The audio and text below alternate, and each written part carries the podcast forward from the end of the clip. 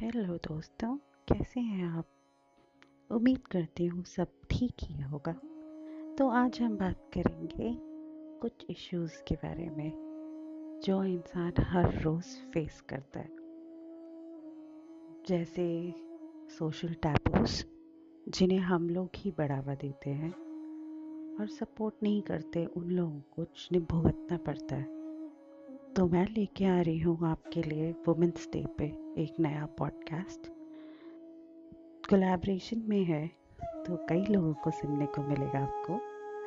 और अगर आप उसमें हिस्सा लेना चाहते हैं तो आप मुझे कांटेक्ट कर सकते हैं इंस्टाग्राम पे at she writes for Sam thank you